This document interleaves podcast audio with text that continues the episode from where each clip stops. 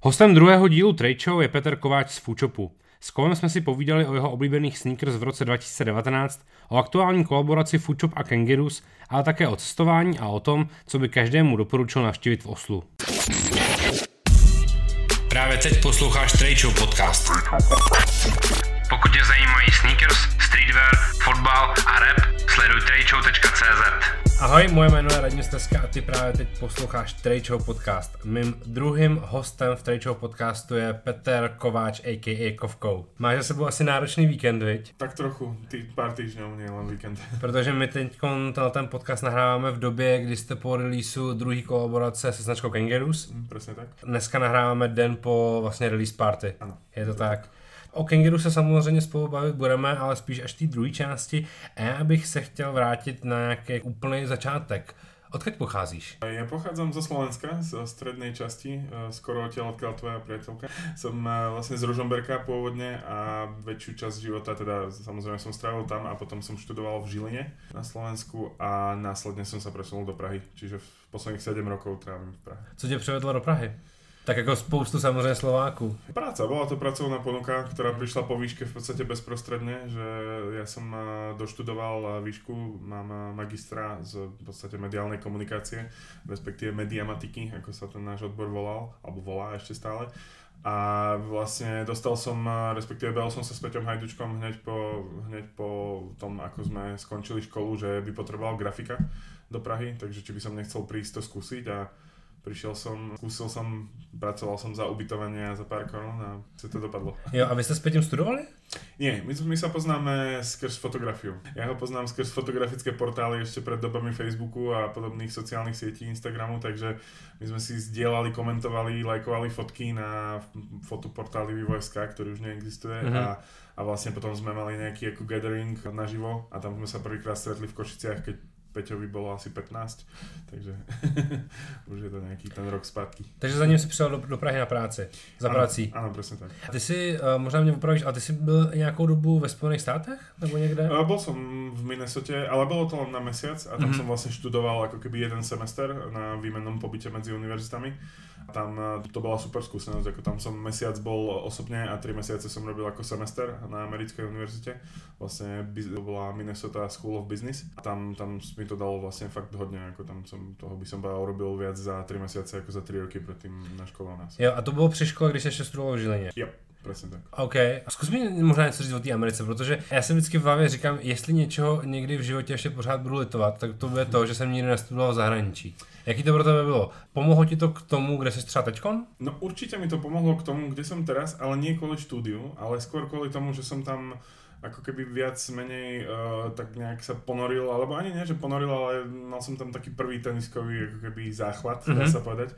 V podstate som odtiaľ si doviezol, uh, jednak som si odtiaľ doviezol moje prvé Nike, a jednak som si odtiaľ doviezol asi 7 alebo 6 alebo 7 párov tenisiek vtedy, na to mm-hmm. obdobie, čo som ešte vlastne študoval, takže to bolo také trochu e, výnimočné pre mňa vtedy ešte, takže v tomto smere to súvisí s tým, čo robím teraz, ale ako študíne mi to otvorilo oči proste, že ten svet sa nemotá iba okolo toho, toho malého, tej oblasti, v ktorej sa pohybuješ ty, ale proste riešia sa vo svete trošku väčšie alebo iné e, problémy a v podstate to štúdium tam zahrňovalo veci typu, že sme mali proste prednášku, na ktorej sme mali vymyslieť nejaké ako aktivity pre deti v Afrike uh-huh. a vlastne náš ako keby ten, tá, ten debaty, debatujúci, čo bol s nami, tak bola vlastne vtedy starostka uh, Dubaja, myslím. Bolo to celkom také ako veľmi intenzívne a zaujímavá tá skúsenosť. To bola len jedna z veľa vecí, ktoré sa tam udiali vtedy. Dá sa v Minnesota dělat něco jiného než studovat té pozici, ve které ty jsi byl? No, to je dobrá otázka. Ako,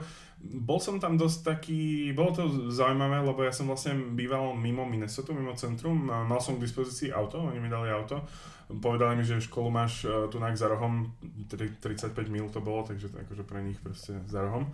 A vlastne som sa pohyboval tým autom, čiže som moc akoby nekalil, lebo som tam ani nejak nepoznal a bol som v takej celkom ako náboženskej rodine, čiže Napríklad bol som prvýkrát, že v kostole, keď mm-hmm. som bol v Minnesote, čo bola celkom halus, ale fungovalo to tam úplne inak, takže to bolo ako celkom e, zaujímavé.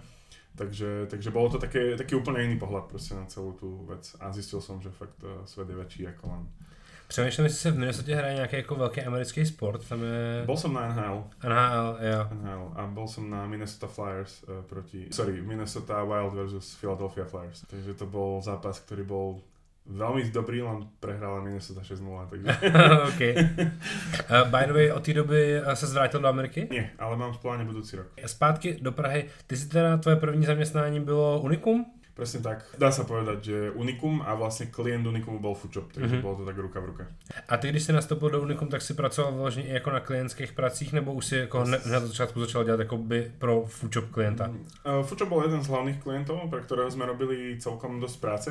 Akurát, že problém vtedy bol ten, že Foodshop si úplne nemohol dovoliť moju prácu, takže mm. som musel robiť aj pre iných klientov, aby ma úvodzovkách niekto mohol zaplatiť a potom som mohol uh, nejakú tú energiu venovať práve tomu foodshopu, ktorý mm-hmm. sa rozbehol. A to už byl teda akoby první moment, kdy si začal víc ako reflektovať tenisky? Určite, určite. Bolo to asi už aj predtým, by som povedal, už počas tej výšky som nejakým spôsobom uh, začal to vnímať a vlastne v tej Amerike som ulovil prvý môj pár, ktorý som strašne dlho zháňal a bolo to tak, aby som povedal, taká brána do toho zberateľstva pre mňa a vlastne to som videl vtedy tenisky Paul Rodriguez 3 uh, od, od Nike, ktoré sa u nás dali síce kúpiť, ale nevedel som nájsť môj size a nejak som objednal size na nejakom slovenskom skate ale vlastne mi povedal kamoš za dva dní, že sorry, ale bolo to systémová chyba, takže proste mm-hmm. ne, nemáme. Takže tam som ich zohnal v tej Amerike, takže to bol taký môj záchvev prvý toho zberateľstva a potom následne sa to už len začalo proste prehlbovať vďaka Foodshopu. Jaký všechny páry si přivezl z Ameriky? Vybavíš to ešte? Mm, pamätám si, že som si priniesol Nike 6.0 vtedy mm. ešte existujúce, ktoré boli vlastne exkluzívne pre Pexan, ktorý momentálne je známy hlavne kvôli tomu Fear of God, že distribuje vlastne tie Essentials a, a nejaké vanci myslím, že mali. Takže v tom Pexane som si vtedy kupoval tie Exclusive uh, 6.0. Tie Paul Rodriguezy som tam zohnal v outlete, asi za 50 dolárov u nás stáli vtedy skoro 5 litrov, takže to bolo celkom halus. Potom ešte som si tam kúpil aj také Osirisy, také ako ultimátne chleby. to ešte vtedy som úplne nevedel, že odkiaľ fúka vietor. Takže bol to taký mix jako hodně tenisiek. A koupil jsem si tam super starý. Tím pádem, vracíme se zpátky do Prahy, kde už si dělal pro Food Shop. Mě zajímá jedna taková jako věc, když se zamyslíš nad tím, kolik pozic si měl eh, v Unikum, a kolik pozicí měl ve Foodshopu? To je dobrá otázka. Ako vo Foodshope som mal tých funkcií už celkom dosť, musím povedať, že momentálne mám, eh, nie som si istý, či to je 5. 6. asi tak nejak pozícia, ale v podstate v Unikume som robil ako vyslovene ako grafik a potom keď sme v podstate viac e, presedlali na ten foodshop, ako keď sme začali viac tomu venovať pozornosť e, hlavne ako z Peťovej hajdučkovej iniciatívy, iniciatívy, sorry, lebo on vlastne uh, dlhú dobu ako keby fokusoval viac Unikum a Foodshop bol len taký side project, ale v jednom bode sme, sme sa zhodli, že je treba sa zamerať, proste zmeniť celkovo smerovanie toho obchodu a zamerať sa na to viac, tak vtedy vtedy vlastne som začal robiť ako keby oficiálne pod Foodshopom. No a tam som v podstate robil teda toho grafického dizajnera, potom som v podstate robil art directora tak trochu, lebo som robil ten, tie úvod, úvodné, úvodnú dobu Instagramu, mali sme tam zo pár stážistov na, na, vlastne na grafiku, takže som ich nejakým spôsobom smeroval a potom sa to postupne presunulo do nákupu, do pom- pomocného nákupčího, kde sme nakupovali s Peťom Hajdučkom proste štýlom, že modré boty sa nám nepáčia, tak kúpime proste červené a tie pôjdu lepšie. a takže to bol taký akože ten veľmi, veľmi deep e, nákup, e, absolútne bez dát, absolútne bez ničoho, čisto o pocitoch. No a potom sa to presedlalo na to, že som vlastne zostal ako jediný nákupčí, lebo Peťo samozrejme mal nejaké potom iné zamerania po nákupčím vlastne som sa stal eh, členom týmu nákupu, vlastne mm, môj kolega Dante, ktorý bol s nami, ktorý prišiel vlastne po mne niekoľko pár rokov do Foodshopu, tak on vlastne zobral akoby tú iniciatívu managementu toho nákupu, pretože bol viacej akoby orientovaný na čísla, tabulky a, a podobne. A mm, takže som bol akoby nákupčí na footwear hlavný No a potom som postupne presedlal na spolupráce eh, na botách, čo je teraz moja hlavná mm-hmm. náplň. A když se vrátím do toho, jak jsem mluvil o tom, že když jsi s Peťem Hajdučkem řekli, že teď přišel ten uh, bod zlomu, kdy už si jako přestal být unikum a začal si být fučo. Co to bylo za moment? Bylo tam nějaká jako, já nevím, nějaká jako zlom, že jste, jste překonali prvních 100 tisíc za měsíc nebo něco mm. takového? Vieš čo, ja si myslím, že ten zlom bol, keď sme sa preste, keď sme otvorili obchod. Vlastne, uh-huh. keď sme otvorili obchod, eh, ten prvý na Bubenskej, vlastne už ten kamenný, tak uh, je, je možné, že už ako keby predtým niekde v nejakom sa to prelnulo, že som bol vo Foodchope, ale akoby ja považujem ten bod, kedy som už bol akože 100% Foodshop zamestnanec, tak to bolo, keď sme otvorili obchod a vlastne sme mali kancel hore nad, Přímo nad, nad obchodom. Áno, takže... Protože vlastne vy ste predtým měli ako Foodshop kanceláře v iný časti tej budovy, že jo? Presne tak, presne tak. Aj, aj obchod, ktorý vlastne nebol úplne obchod, jo, iba... to vyzarávací no, místo. No, no, no, presne tak, presne tak. Obchod lomeno sklad, lomeno kancel, lomeno. Kolik je vás teď vlastne ve Foodshopu z té jako původní party? To je dobrá otázka. Z tej pôvodnej party vždy si to tak pripomíname a vždy tí ľudia ako keby nejakým spôsobom bohužiaľ eh, odchádzajú, alebo nie že odchádzajú, ale proste hľadajú nejakú tú novú cestu. V tej pôvodnej partii dá sa povedať, že je tam eh, Nika na financiách, Adam v YouTube, Dante z nákupu s Vavrom, ktorí neviem, či sú úplne pôvodná parta, alebo prišli po nejakých dvoch rokoch asi. Ale dá sa povedať, že sú to jedni z tých, čo sú tam najdlhšie. Čiže ja si myslím, že tak ako do 5-6 ľudí, to mm-hmm. bude asi ten, ten... Ale ty jsi vlastně s Peťem Hajdučkem ten nejstarší ve hře ve Foodshopu. Díky tomu, že jsi tam vlastně od začátku a jak si mohl vnímat jako ten, ani nechci říct pozvolný růst, protože on to byl dost raketový růst té firmy. Řekl jsi někdy v průběhu těch sedmi let, že to je až moc rychlej růst, že to jako nemůžete jako zvládnout, že to je až moc velký bázin? Nikdy som sa na to nepozeral takto. Ako pre mňa, eh, pre mňa to nikdy nebolo takéto a musím povedať, že, že veľa ľudí um, si to o mne nemyslí, alebo má pocit, že som tak trochu možno akoby oldschoolový typ uh, človeka, ktorý jednoducho je na niečo zvyknutý a proste majú, majú o mne ten dojem, neviem z akého dôvodu, ale vlastne celkom by som povedal, že opak je pravdou. Ja práve som jeden z tých, ktorí, možno aj preto som v tej firme už 7 rokov a stále som tam ešte, že dokážem v podstate príjmať tie zmeny a dokážem sa prispôsobiť a dokážem chápať to tempo, dokážem chápať e, zmeny proste interného fungovania a tak ďalej, tak ďalej, takže takže, takže to bude asi, asi prostě tak jako to. A nikdy jsi teda neměl pocit, že aha, dneska jsem to v práci 14 hodin a vůbec jako nestíháme a podobně, nebo je to vlastně ten pocit furt stejný? Nie, ten pocit sa zmenil určite, ale to si myslím, že není ani tak moc o tej firme a o tom, ako funguje, lebo tá firma funguje v podstate takisto alebo dosť podobne za celý ten čas, ako, ako sme to v zmysle toho tempa ale skôr sa to zmenilo v mojej hlave, že proste mm-hmm. bolo to proste ako vraví, že si proste pamätám, že som sedel vo Fučepe v kancli ani nie, že 14 hodín, ale proste 24, bol som tam cez noc, proste robil som nejaké klientské zákazky pre Unikum a následne som uh, ešte potom makal na Fučopeciach, takže to proste sa dialo, ale teraz je to skôr ako u mňa trošku inak uh, nastavené, že povedal som si, že treba si proste ten život trochu viacej ako užívať mm-hmm. a, a tá práca není úplne všetko. Je to stále môj život, stále ma to baví úplne rovnako, ale, ale to filtrovanie a hlavne ten kontrast medzi súkromím a pracovným životom sa snažím akoby trošku viacej separovať. No. Není to úplne v zmysle, že prídem domov, ako keby som v Kauflande pípal potraviny za pásom a prídem domov a mám čistú hlavu a akože premýšľam o tej práci stále, ale zase viem si povedať, že proste teraz už nejdem do toho mailu, teraz už proste nebudem riešiť tú prácu intenzívne, už len keď nejaké poznámky si zapíšem a je to viac ako... No nějaký jako konkrétní moment, kdy to, to jako v tvojí hlavě jako přeplo a řekl, řek si OK, to už je jako zbytečný jako to řešit? Mm, konkrétny moment si nepamätám. Bolo to tak ako pozvolne sa mi to tak nejako prispôsobilo alebo vyvinulo v tej pracovnej jednak náplni, jednak akoby v tom, čo v tom, čo sa dialo. Takže Aha. tak som to nejak cítil, že, že tým, že sa ten tým rozrastal, na začiatku nás bolo pár a v podstate všetci robili všetko, ono to tak ešte stále trochu je, ale, ale vlastne teraz momentálne už máme fakt ako, mm, poznáš to sám z Queensu, že proste sú dedikovaní ľudia na event, dedikovaní ľudia na socials, dedikovaní ľudia na rôzne iné podtázky, čiže tým pádom môžeš veriť, alebo mal by si veriť tomu týmu, v ideálnom prípade, že dokážu robiť tú svoju prácu, ktorú majú robiť a tým pádom, tým pádom ty môžeš proste urobiť ten svoj part a proste dať, mm. dať e, dôverovať tým ostatným, aj keď veľakrát je to ťažké, ale proste človek, keď si to v hlave nejak tak uprace a povie si, že musím to urobiť a tí ľudia fakt vedia, čo robia a verím im, tak, tak vtedy, vtedy to asi mm, prišlo pre mňa, že som prestal hrotiť úplne tie nezmyselné hodiny a prostě. Já jsem chtěl zda na, na jednu věc. Já jsem teď, myslím, že 14 dní zpátky vyšla tisková zpráva ohledně toho, že otvíráte uh, Bukurešť mm. a že uh, cílíte na, myslím, že 800 milionů korun obrat nebo něco takového. To jsou jako věci, které se jako průběžně dostávají ven z Foodshopu. Zajímavá jedna věc. Kolik vás vlastně je dneska? Uh, je to viac ako 200 ľudí, Aha. neviem presne to číslo, ako to, že je nás viac ako 200 sa hovorí, že si rok, takže už nás bude ako hodne viac ako 200 ale viem, že veľa ľudí, je to aj proste sezónne a podľa toho, aké sú návaly v sklade, tak podobne, tak sa to strieda a proste sú nejakí brigádnici plus minus hore dole, takže...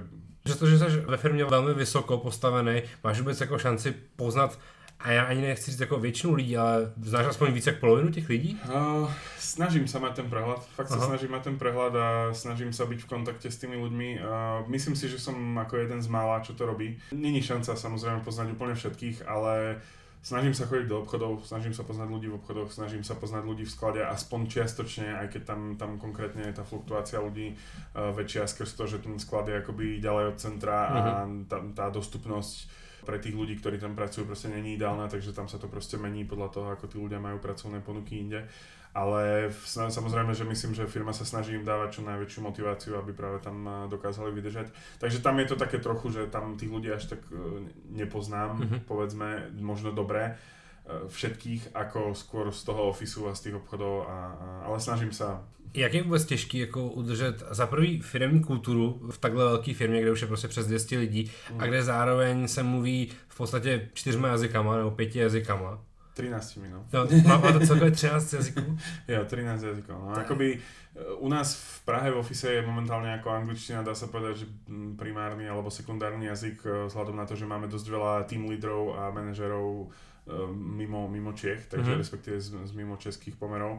Takže sme museli presedlať na tú angličtinu. Máme tu zákazníckú podporu práve do tých 13 krajín, ktorá, ktorí hovoria rôznymi rečami, ale tá angličtina je ten, ten zjednocujúci jazyk, takže takže, takže tak. No. A zpátky ty otázky, jak je těžký udržet tu firmní kulturu? No, jako, rozumí si ty lidi mezi, mezi sebou? Protože když to vezmu úplně jako trošku laicky, mají se rádi Maďaři se Slovákama, když to jako, Jasne, a doufám, že mě jako, jako nikdo neosčí, že jsem řekl něco jako rasistického, ale vím, že jako ono, ono to tak asi, asi historicky věci. prostě je tak nějak zaužívané, ale já si myslím, že to není jako Maďari versus Slováci, a skôr ľudia versus ľudia. Proste, mm-hmm. že ja sa takisto nemusím mať so Slovákom ako, ako s Maďarom, ja. ako s Indom, to je úplne jedno.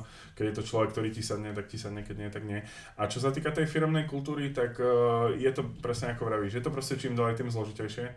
Samozrejme, že určili sme si nejaké interné hodnoty a nejaké vlastne naše akoby nejakých 5 bodov, 5 alebo 6 bodov, ktorých sa snažíme držať a, a snažíme sa ich komunikovať hlavne novým ľuďom, ktorí prichádzajú do firmy, aby, aby aspoň tak trochu nasali tú atmosféru.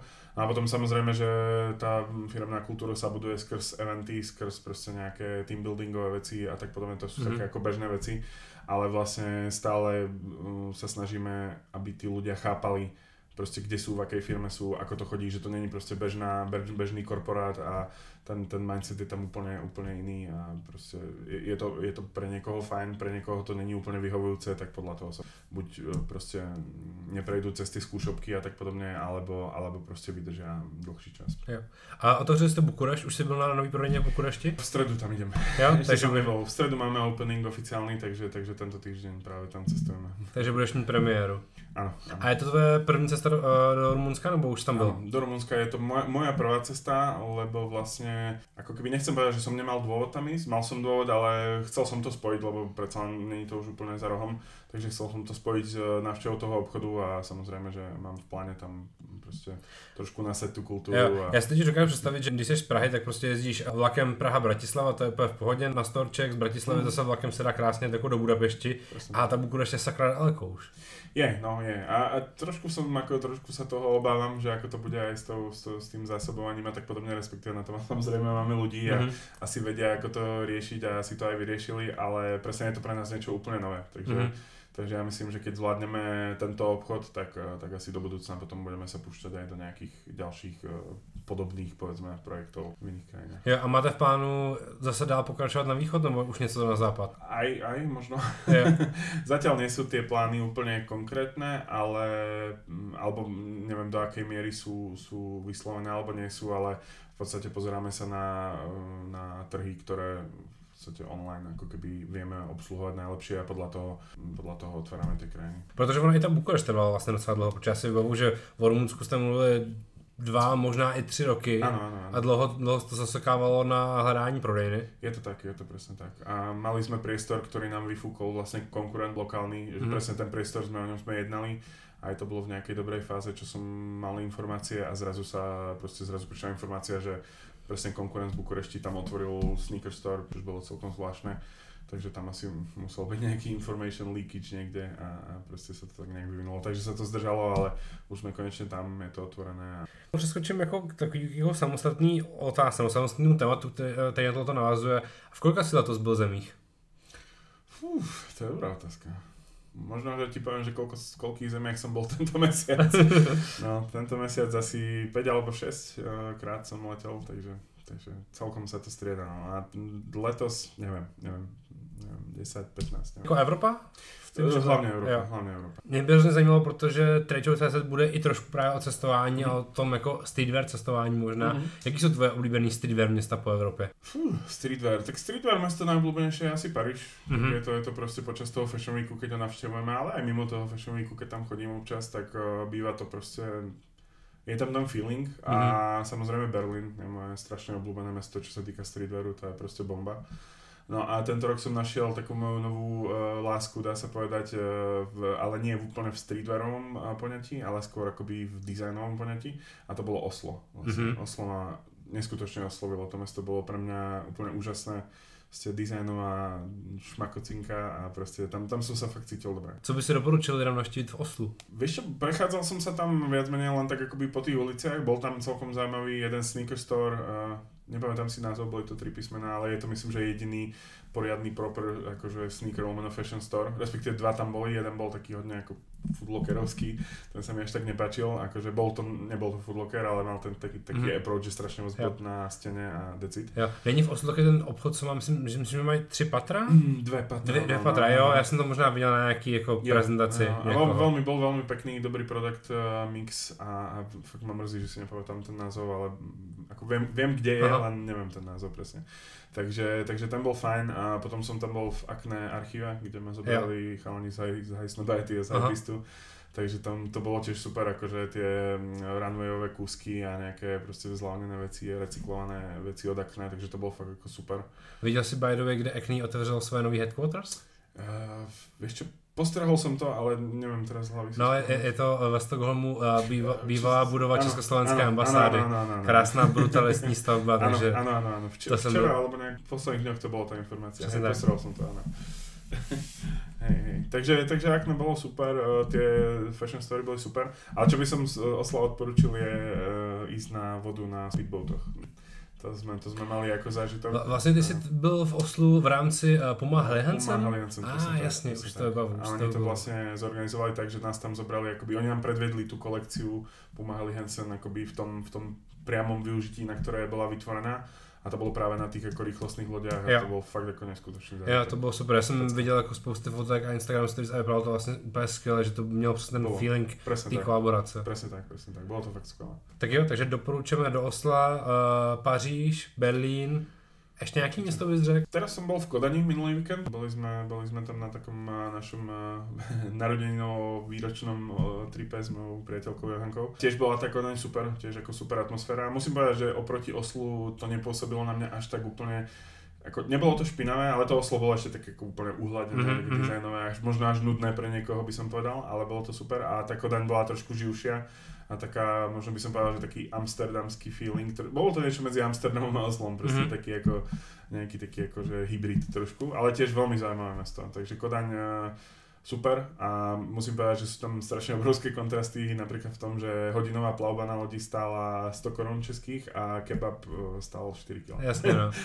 Takže... Ty, ty, ty, ceny tam byly šílený, no. My jsme to vlastně, vlastně byli taky přesně před rokem. Ja, super. A byli jste v muzeji, byli jste v Arkenu třeba? Ne, ne, ne, nebyli jsme, nebyli Arken byl teda jako úžasný, tím jak je to ještě úplně jako odřízlý od světa na umělém ostrově uprostřed vody, tak to fakt bylo Dobrý deň, máme sa v pláne určite vrátiť. No, já jako taky přemýšlím, že bychom se možná ještě jako jeli znovu, protože jsem tam vlastně byl taky na tři dny mm. a Kodaní se toho dá, dá dělat prostě tolik, že bych tam jako jel hned znova. Ja, ja. My jsme mali bajky a pochodili jsme hlavně tam okolo centra a a nejakých tých častiach, takže bolo to super zaujímavé, ale tiež sme si hovorili, že sme za tie 3 dny stihli skoro nič.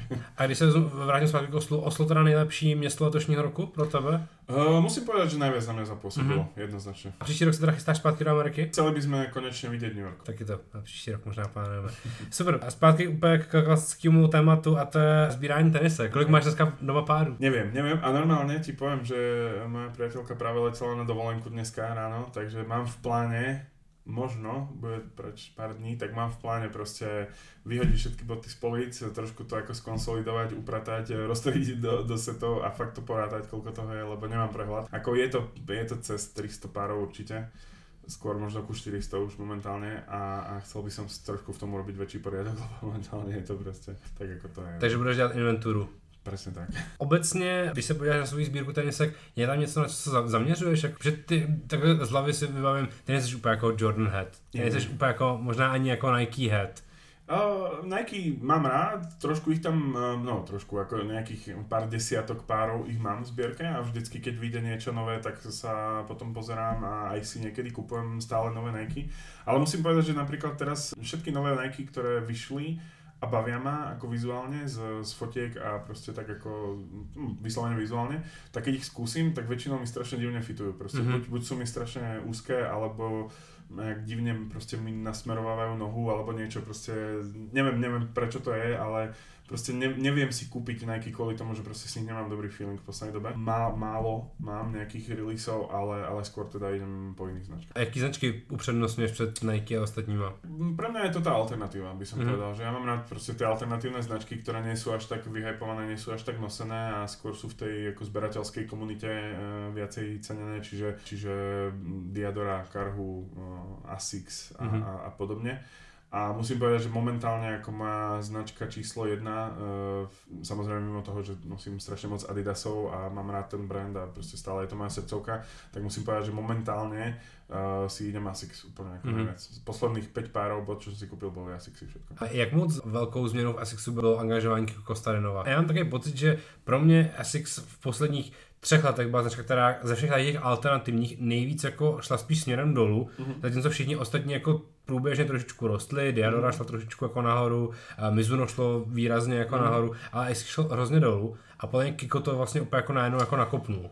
Bol to odvážný move z ich strany, určite, určite ako odvážne rozhodnutie, pretože dokonca som zistil momentálne, že ten, ten approach, ktorý majú s Kikom je, je taký, že uh, každé boty, každý model, ktorý urobí Kiko, tak vlastne zostáva na policiách iba jednu sezónu. A ďalšiu sezónu robia s ním úplne kompletne nový model a väčšinou to je aj úplne nová podrážka, čisto ako ním nadizajnovaná, čo je podľa mňa strašne ako bold move. Presne tak. No. Takže, takže už len z toho ako kostového pohľadu a tak podobne, takže toto je zaujímavé dosť a určite tomu ako pomohol, ale ja si myslím, že on len zapadá do toho, do toho mindsetu, ktorý oni vlastne nastavili myslím, že ešte sezónu pred tým, ako predstavili kolabo s Kikom a to bolo vlastne ten taký ako fusion running v zmysle, že runningovo lifestyleové akoby boty a to je to, čo oni akoby sa zamerali na to v poslednej dobe a, a to je podľa mňa ako super a ide im to super.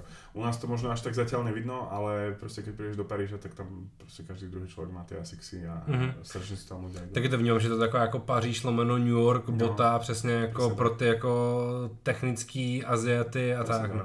tak. Co ostatní značek, jaké tam třeba teď jako Diadora a takovýhle jako brandy, kterým ty máš jako blízko? Jaká je u nich teď jako kondice, jako jestli tam vidíš, že, že třeba jako taky přijdou jako s nějakým dalším designerem, mm. který to jako nakopne. Protože u ASICSu vidím, že o ASICSu teď jako hodně píše a je hodně vědět jako v médiích yes. a hodně se jako dostává mezi ty high snobby, ty lidi, jakoby. Mm, mm, mm. Ano, ano, to je pravda. Tie ostatné značky uh, majú s tým možno trošku struggle, a musím povedať na, na rovinu, napríklad tá Diadora, Uh, oni proste majú fakt kvalitný produkt, fakt uh, pekný heritage. Uh, teraz som bol práve u nich vo fabrike na, v Taliansku a bolo to fakt ako úžasné to vidieť celý, celý ten príbeh za tým a proste je to obrovský areál, kde sú fabriky, sklady, továren na výrobu tých bod a povedal typek, že tam robí vlastne toľko ľudí ako v Čepe, takže to je celkom ako bizar. No a, no a takže, takže je to tak, ale on sám hovoril, ten, ten uh, chlapík, s ktorým vlastne sa bavíme, že um, ten brand proste nemá peniaze na, na ľudí, ako je proste Kiko alebo mhm. proste mm. ešte ako vyššie uh, ranky. To je skôr o tom šťastí nájsť toho človeka včas a, proste ho podchytiť. Mm. Takže, takže skúšajú nejaké akoby lokálne skôr akoby heritage veci, skúšajú s talianskými dizajnermi a pre ten svoj trh sú podľa mňa relatívne úspešní, ale vonku, vonku je to trošku jako väčší struggle. Já mám zafixovanou jako Diadoru, že ona dělá jako hromadu kolaborací, hodně jako s lokálníma obchodama a spíš mm. takhle jdou jako na ty jako další trhy. Áno, áno, presne tak. A vlastne teraz zrušili ten approach kolaborácií s obchodmi ako takými, Aha. že idú do, vlastne do sveta, čiže keď je kolabo s obchodom, tak je len u toho partnera ja. a vlastne už sa nebudú predávať mimo, čo ma trošku mrzí, lebo veľakrát to boli práve tie najlepšie projekty od nich a no proste je to, je to, je to, je to akoby ťažšie na uchopenie, na komunikáciu a všetko. A potom ešte môžem povedať iba príklad týchto menších značiek s tým Kangaroo práve, ktorý sme launchovali, ktorý to má tak nejak podobne, ale tam je to zase napríklad v tom brande o tom, že oni zamestnali uh, momentálne človeka, ktorý je podľa mňa super šikovný a chce ten brand trošku ako zmeniť od, od základu, hlavne tú lifestyleovú časť a on vlastne predtým robil uh, salesáka pre E3 a pre Yoshiho Mainline mm-hmm. a podobné veci poznáme sa už dosť dlho práve s Fashion Weekov a teraz robí ako brandiáka pre Kangaroos. A on práve mm, zvolil úplne inú stratégiu pre ten brand a je to dosť zaujímavé, takže som zvedavý, že či ten jeden človek s tými jeho konexiami a s tým jeho approachom dokáže práve takýto brand, ktorý není až tak moc možno živý, fakt doslova obrátiť a, a urobiť z neho zase niečo, čo bude cool. Takže mm. to mhm. si myslím, že uvidíme v najbližších pár sezónách, že do akej miery sa mu bude dariť. Je nějaký mm, segment tenise, který jako vyloženě jako ignoruješ, nebo je ti jako ukradený, nebo se mu jako vlastně nechceš věnovat? Asi nie, asi nie. Musím povedať, že z mojej pozície by som mal mať ten prehľad. Jednak to berem ako povinnosť v vodzovkách, ale jednak ma fascinujú všetky možné, všetky možné tie segmenty, či už sú to, uh, aj keď to nie sú úplne tenisky, ale keď už poviem, že hiking boots alebo proste high fashion sneakers, Nebudem si niektoré veci kupovať, ja osobne. Napríklad ten high fashion svet je mi momentálne ešte trošku vzdialený stále v zmysle tom, že by som mal do toho investovať tie peniaze, lebo mi nepríde, že je to hodné uh-huh. svojej ceny, iba kvôli tomu, že je na tom ten brand, ktorý na tom je. Takže, takže toto je niečo, čo ja momentálne akoby nepodporujem fyzicky, ale zase na druhej strane to sledujem a snažím sa mať aspoň trochu prehľad ako to vyzerá a ako sa určujú ty trendy, takže. Přemýšlím, jestli jsem tě fakt jako někdy třeba viděl v těch Jordanech, mi to jako do, nájelo do hlavy. Ak si ma stretol na hip-hop campe, tak si ma videl v Jordan. Jordany, moje jedenáctky Brady sú moja hip-hop campová obu. Budeš si kupovat aktuální release? A nebudem, pretože nemám rád uh, ten, tú mid verziu. Ja viem, že je to OG, ja viem, že to je tá Brad 11, ale ja mám fakt rád tú low. Takže, takže mám doma low 11 a tie mám veľmi rád a sú to jedny z dvoch Jordanov, ktoré mám v zbierke. Druhé okay. mám trojky Black 70. Ja, ok, mám. Nejoblíbenější páry letošního roku, to si letos nejvíc unosil? Úplne na rovinu, spomenul si to už, je to ten Kiko. Kiko Kostadinov Asics, to je pre mňa proste bota, ktorá absolútne totálne prekonala všetko, čo v poslednej dobe kde vyšlo a mám vlastne ten jeho z tej druhej kolekcie, volá sa to Gel Delva. A je to v podstate, vyzerá to jak, jak nejaká hikingová bota, ktorú zoženeš niekde v A3 proste na, na turistiku, akurát, že stojí nejakých neviem, 300, 320-350 eur ale proste ten komfort, ten fit a aj ten vlastne ten look tej boty je pre mňa absolútne, absolútne neprekonaný mm-hmm. rok. Takže proste Asicsy pre mňa velmi vedou. Pojďme se pustit do třetí, poslední části tohohle rozhovoru a to je samozřejmě aktuální spolupráce Foodshopu a Kangaroos. Mm-hmm. Když jsem ten pár viděl, tak jsem si vlastně říkal, a jo, vlastně, teď oni loni měli vydávat dva páry. Je to tak, že jo? Uh, ne, nebolo to úplne oficiálne, ale mali sme. Mali mm-hmm. sme. Ten druhý mal byť ako Friends and Family ja. a to bol pôvodne vlastne tento colorway, ktorý sme s trošku s obmenami, ktorý sme mali pôvodne vydať len pre asi 20 ľudí a, a vlastne uh, tam bola nejaké nedorozumenie v komunikácii, takže kvôli tomu sme, sme od toho upustili, ale on mi vlastne potom volal ten typek, ktorý tam vtedy robil, že, že podarilo sa mu od toho hlavného šéfa značky vybaviť to, že budúci rok ich môžeme vydať ako, ako nasledujúci colorway.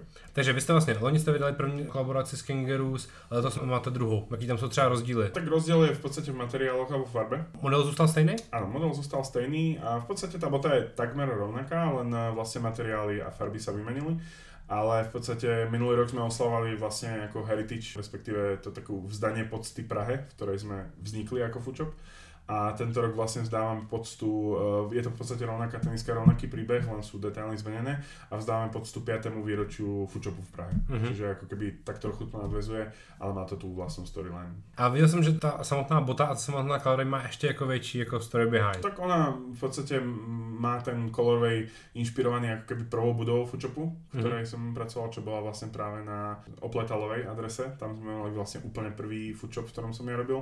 To bola vlastne tá pieskovcová klasická pražská budova s tou, s tou strechou, ktorá proste mm. zelenie počase. Takže, takže tým je to vlastne úplne pôvodne inšpirované, ale zároveň vlastne ten colorway tej tenisky odpovedá takisto múzeu, ktoré momentálne je zrekonštruované a keď proste dáš tú botu do ruky a pozrieš sa na múzeum a na tú botu, tak vlastne korešponduje presne ten, ten, to farebné prevedenie. Ja. Takže tá, ten pražský mesič tam ostal. Ja, a taky jste dali, myslím, siluetu uh, Národního muzea na Batu? Presne tak. Dobře, ja. Presne tak. A řekni mi, co všechno si vlastně teda na té bote dělal ty? Proto, protože když vidím jako komunikaci tohoto toho releaseu, mm. tak vlastně všude tvůj obličej, všichni označují jako Foodshop a tebe yeah. a proto mě zajímalo, jak velká role, protože vím, že ta, ta tvoje role byla mm. důležitá, ale jak velká role byla při vzniku té boty u tebe? Mm, je to asi 99%.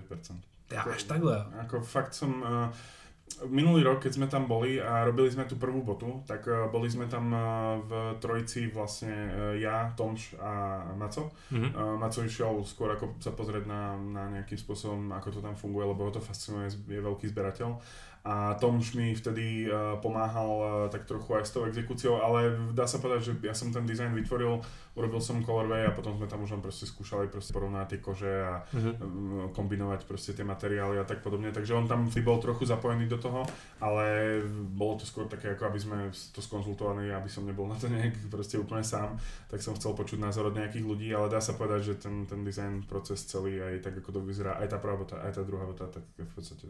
Kolik skúzek v Nemecku to znamená v reálu?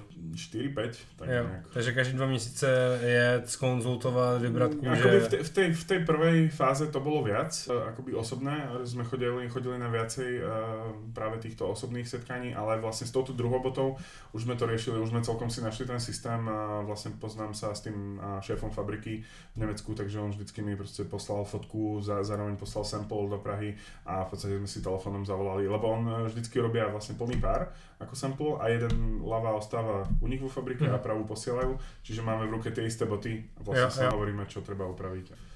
Kolik vzorků jste takhle udělali? Bylo to fakt jenom o jednom páru a pak nějakým nie. jednom finálním? Nie, nie, nie. Bolo, tieto druhé, tie prvé sme urobili myslím, že dve vzorky a potom bol finál a tento druhý bol trošku väčší struggle s tým akoby vyladením tých materiálov, aby to všetko spolu fungovalo, tak tam sme mali 3 alebo 4 vzorky, myslím. A potom išiel finál. Jak dlouho vlastně trvá vznik té boty? Začali jste, že jsi říkal, tak vlastně tady tu druhou botu jste původně dělali už jako před tím rokem. Ano, ano. Takže teď jste rok už jenom jako ladili detaily? Úprimne, tá bota vlastne bola nakreslená na papieri, ale nikdy sa s ňou vlastne nič ako keby nerobilo v úvodzovkách. Mm-hmm. to vlastne bol asi aj ten dôvod, že ja som si potom vlastne uvedomil, že my sme nikdy si ani nepovedali, že aká tá koža tam má vlastne byť a, a aké tie materiály majú byť, e, len to bolo proste znázornené a potom som mu volal, že čo teda, asi 3 týždne pred som, že čo teda ten Friends and Family, že bude to a on hovorí, že, že, že no, zistím a povedal, že no nie, nie, že není to plné, tak vlastne vtedy mi to doplo, že sme sa o tom ani nebavili, ale vlastne ani oni to nejak neiniciovali.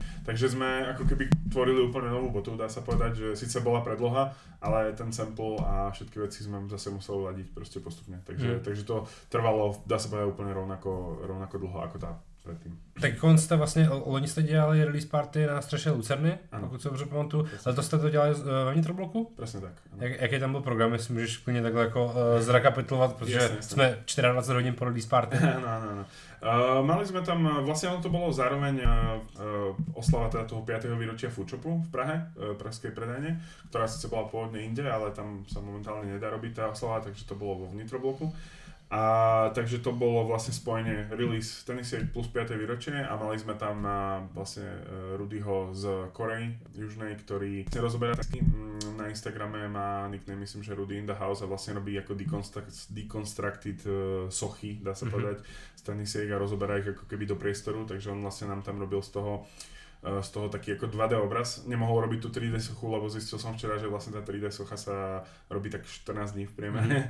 a mal to robiť počas tej party, takže celkom to zvládol, ale vlastne ju celú rozobral, rozpáral a potom ju akože na flat vlastne vyukladal na, v podobe nejakého obrazu. Mm. Takže to bola jedna, jedna z hlavných vecí, plus tam bola výstava jeho bod. mali sme tam koncert uh, Lukáša Pilsiho, ktorý, ktorý s nami spolupracuje a to bolo myslím, že super, ako proste jeho vidieť naživo je vždycky fajn, takže, takže to bolo tiež jedna z vecí. Samozrejme tam bola inštalácia tých nových, tých našich kangaroos, ktorú robil uh, Mišo Beam, uh, náš uh, design, retail designer, ktorý to robil podľa mňa veľmi pekne a bolo to vlastne práve s tým dôrazom na tú, na tú ako craft časť mm-hmm. tej boty, čiže tá ručná výroba to také tradičné remeslo obuvnícke, takže bolo tam celkom fajn uh, elementy a samozrejme do toho drinky. To, ja, jasně, jasně. A když si představím odporodej těch bod, určitě to je spíš jako Německo, Francie, UK než Česká republika? Je to tak, je to, je to tak, no tá cenovka tej boty je fakt položená celkom vysoko a u nás uh, predsa len keď je tá cenovka takto vysoko, tak uh, tí ľudia potrebujú za tým asi počuť trošku proste nejaké zvučnejšie meno. Takže, takže keď sú schopní dať tých uh, 300 eur za Yeezy alebo v prepočte nejakých 7-8 tisíc korún, tak proste je to, je to pre nich asi nejak viac priateľné práve to dávať za tento typ eh, tenisiek ako za, za niečo, čo je kvalitná bota. Je to proste bizarné, možno občas trošku smutné, ako nechcem sa nikoho dotknúť teraz, ale, ale stále tí naši zákazníci lokálni proste nie sú asi úplne ochotní eh, platiť až takéto sumy za, za tento typ bot, který prostě nemá, nemá ten doslova. Přitom je to možná trošičku zvláštní, protože se teď jako v poslední době hrozně jako oslavuje lokální výroba a lidi začínají jako mnohem víc jako přemýšlet jako nad lokální tak, výrobou. No, asi se bavíme samozřejmě možná trošku o volných bublinách. E, je to pravda, je to pravda, je to pravda. Ten, ten zákazník je určitě jiný a, a vravím, je to právě o tom brande u nás dosť veľa, e, ktorý za tým konkrétnym projektom stojí. A teraz akoby ja nechcem akoby sa dotknúť našich zákazníkov alebo ich urážať, to v žiadnom prípade, len, len proste je ten, ten mindset ešte stále u nás trošku iný. Proste mm. v tom Nemecku, keď prídeš a vidia, že je to proste made in Germany, že je to u nich, že to není žiadna Čína, že sú to kvalitné materiály, kvalitná konstrukcia, pre to je proste absolútne holy grail. Proste oni to sú schopní vykúpiť bez ohľadu na cenu fakt akoby za pár hodín. A, a v podstate to dokazuje aj to, že online sme tie tenisky v podstate vypredali e, v pánskych veľkostiach, e, dámske tam ešte nejaké zostali, ale pánske veľkosti sa vypredali behom, ráno sme sa zobudili, Johanka mala nasadzovať akoby banner na hlavnú stránku o 9 ráno a už bolo vypredané skoro všetky sajzy. Ešte predtým, než sme ja. vôbec ich začali nejako propagovať. Čiže tam proste zo zahraničia to tí ľudia fakt berú a na tom online to bolo vypredané fakt akoby ja. veľmi, veľmi rýchlo a u nás vlastne na tých obchodoch tie predaje idú trošku pomalšie, ale samozrejme sú ľudia, ktorí si to vážia, ktorí to vedia oceniť a vedia to, či už to chcú nosiť alebo len do svojej zbierky ako nejakú proste sochu trebárs, tak, ja. tak proste stále sa ich zopár nájde, len není to také práve ako v tom Nemecku, ako si uvedal, mm. alebo v iných štátoch. Ja. Tu cenu sme vlastne nezmínili, to bolo 250 eur nebo 290? 290 eur. Mm. A ako ste delali páru? Ja viem, že loni ste delali nejakých 300 nebo 400 párů? 300 bolo vo Fučope, ale uh-huh. 500 bolo vlastne celkom. Ja, vy ste ešte dávali do iných prodejen ako Overkilly a podobne, že jo? Presne tak. A tento rok vlastne je to podobné. Uh, ja som, chcel som cieliť akoby na oveľa limitovanejšiu uh, pôvodne verziu. Chcel som veľmi, aby to bolo len vo Fučope a bolo len na 150-200 pár, aby to bolo fakt len akože taký edition, trošku akoby ten Friends and Family approach, aby tam bol stále, že to budú mať len tí, čo to chcú naozaj. Ale nakoniec to dopadlo tak, že bol na to strašne pozitívny feedback, lebo týpek to ukazoval vlastne na, na Parížskom Fashion Weeku zákazníkom a len tak akože pod pultovku a všetci boli z toho proste strašne nadšení, takže nakoniec to skončilo na 480 pároch s touto botou. Kolik vy ste měli třeba polovinu? 200 jsme mali párov čope. A zbytek jde do, do těch nejlepších Kangaroos prodejen? Presne tak, tak, tak Jsou tam třeba jako vlastně obchody, kde jsi jako nakonec jako rád, že to tam je?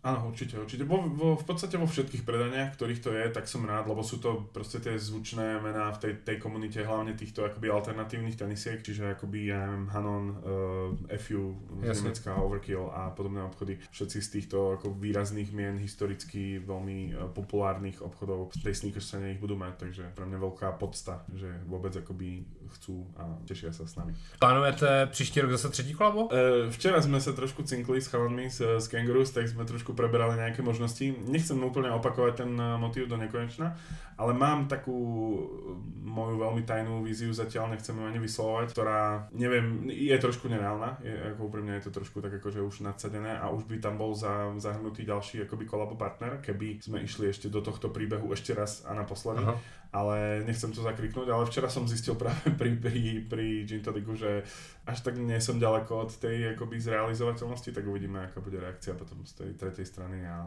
ale fakt to nechcem zakriknúť. Co další kolaborace krom, krom Kangaroos? Tak eh, vzhľadom na to, že je to moja práca momentálne, a mám sa tomu venovať, alebo väčšinu môjho, môjho pracovného času venujem práve tomu, tak uh, môžem povedať, že už sú nejaké ďalšie akoby v príprave. Jedna, teda ďalšia nasledujúca kolaborácia, ak všetko dobre dopadne, zatiaľ mám vo výrobe posledný sample, ktorý dúfam, že už bude finálny. Ešte nechcem spojovať opäť, uh, tak ak to dopadne, tak budeme ju vidieť vlastne už po začiatku nového roka. Uh-huh. Čiže na Spring Summer 2020 by malo byť ďalšie kolabo od Fučopu s medzinárodnou značkou a, a následne potom by to malo ešte navezovať na, na ďalšie značky. ale okay. bohužiaľ, prepáč, že nechcem takto zatiaľ spojovať, ale není to, ani, jedna, ani jeden projekt není vo fáze, že by to už išlo do výroby alebo tak podobne, takže zatiaľ nechcem zakviknúť, ak by sa niekde niečo pokašlalo, aby, aby som nesluboval niečo, čo potom... Jasně, rozumím. Já to tady mám napsané na papíře, ale aha, to říkat nebudu. Já teda by vím, že uh, furt pokračujete třeba s LIP. Ano. ano to ano. myslím, že asi jako není žádný je... tajemství, že příští rok zase, zase bude ta spolupráce pokračovat. jasne, jasne. Ako chalani z Live is nás sú skvelí, robia tú lokálnu vec uh, úplne, úplne super. Tá komunita a to, o čom, o čom celý ich brand je, je proste pre mňa stále fascinujúce a stále fascinujúce, ako dokážu s tou komunitou pracovať. A som strašne rád, že sme našli ten prienik medzi našimi zákazníkmi a ich zákazníkmi, takže, takže ako sme sa teraz bavili o tých medzinárodných spoluprácach, ktoré idú aj vonku do obchodov a, a tak podobne, tak uh, som veľmi rád, že máme niečo veľmi silné, čo je lokálne. Uh-huh. Toto sú príležitosti, ktoré vždy hľadám. Tiež sme vlastne mali jednanie s jednou lokálnou značkou aj akoby footwearovou, nielen Uh, nie, nie, že nie len uh, textilnou, ale vlastne však s chalami robíme tie pantofle letné. Um, ale vlastne robili, e, máme jedno jednanie s, s, s lokálnou značkou a robíme dokonca na tom projekte už vyše roku a pol a teraz zrazu nám proste z toho brandu nejak dali call, že, že, že proste to rušia, tak ešte mm-hmm. sa mhm. to snažíme zachrániť, tak snáď tá lokálna, lokálna scéna e, nás trošku podrží a ešte sa nám podarí viacej projektov. A když se bavíme obecně o těch budoucích kolaboracích, jsou to teda foodwareový brandy nebo i jiný? Ja mám zameranie na foodware momentálne, mm-hmm. ale snažíme sa určite ísť aj do vlastne apparelových a accessories brandov. Takže vlastne robili sme projekt s českou značkou Prim, Mm-hmm. To si asi postrehol, vlastne tie hodinky uh, sme robili s nimi, uh, takže to bol celkom zaujímavý akoby lokálny jo. projekt. Jo, až bych čekal, že vlastně letos jste nic takového jako krutýho neudělali možná, ne? Jako, samozřejmě měli jste kangaroos, ale jako třeba ty primky v mých očích byly jako vlastně úplně úžasná věc a možná bych čekal, že něco takového ještě třeba jako vystřelíte znova. Pravda je taká, že vlastně sa nám tak trošku menila celková brandová stratégia mm-hmm. interne uh, vo Foodshope a vlastne aj to celé oddelenie malo taký trošku reborn vlastne potom ako Tomš odišiel odišiel z firmy. A teraz je teraz vlastne brand vedie Lukáš Burda, ktorý, ktorý spolu s Peťom Hajdučkom vlastne nastavujú úplne, alebo nastavili úplne novú stratégiu. Takže preto sa môže zdať, že tam je trošku odmoká v tomto uh, tento rok, ale samozrejme, že stále robíme na niečom a čo skoro tie projekty vykúknú, len, len bolo to vlastne skôr také interné, takže máš mm. veľmi dobrý postreh a je to tak, ako to hovoríš a, a vlastne myslím, že čo skoro to zase trošku doženieme. OK. A se týče nějakých teda obecně budoucích plánů Foodshopu, můžete teď ještě něco prozradit, co, na co se lidi můžou třeba v nejbližší době těšit? Protože předpokládám, že lidi, co poslouchají tenhle podcast, tak do Bukurešti asi nepojedou úplně jasne, se podívat jako na otvíračku. Tak eh, akoby ten Foodshop, no ako, ako vždy fungoval, tak aj funguje naďalej, že v podstate tie projekty tam vždycky sú, ako naposledy sme robili ten eh, projekt, eh, vlastne volalo sa to nakoniec Food in the Hood, respektíve mm-hmm. pôvodne sa to malo volať Foodshop Tour a to bolo vlastne zastávky po rôznych mestách v Čechách, pretože sme chceli akoby dať tak trochu naspäť tej komunite, ktorá je po celých Čechách a nie vždy sa im dá prísť do tej Prahy a pozrieť sa do tej predajne. Uh, minule som stretol chalanov v Budapešti, vlastne v našom obchode som bol práve na Storčeku a bol som tam v obchode a vlastne tam prišli traja chalani Česi do Budapešti a len tak som s nimi zakecal a a vlastne oni mi hovorili, že nikdy neboli v Prahe a že keď prišli do Budapešti na výlet, tak ako prvá destinácia pre nich mm-hmm. bol ten Fučer, takže to ma tak veľmi potešilo, že že, že celkom ako zaujímavý, zaujímavý approach a mindset tých ľudí, takže, mm, takže snažíme sa približovať tým ľuďom a vymýšľame rôzne ďalšie projekty. Samozrejme tie kolaborácie, ako sme sa bavili, ospravedlňujem sa, že, že nehovorím tie názvy, ale vraj nechcem to zakriknúť, takže preto to nehovorím, ale budú, budú už čoskoro vlastne informácie, keď, keď mi potvrdia ten final sample a dáme to do výroby, tak už mm-hmm. to mhm. pomaly začneme nejako komunikovať smerom von. Super, super. Měl bych samozřejmě v jako dalších 6000 otázek, ale čas je nějakým způsobem jako tu chvíli ohraničený. Takže děkuji moc, že jsi přišel tady k nám domů a nahráli jsme ten druhý díl mého podcastu. Děkuji velmi pěkně, bylo by cťou. Díky, se hezky. Čau. Čau. Tohle byl Trade podcast s Petrem Kováčem z Foodshopu. V příštím díle se můžete těšit na Jakuba Šedivého, který je autorem skvělého účtu na Twitteru Out of Context Check Football. Slyšíme se příště. Ciao.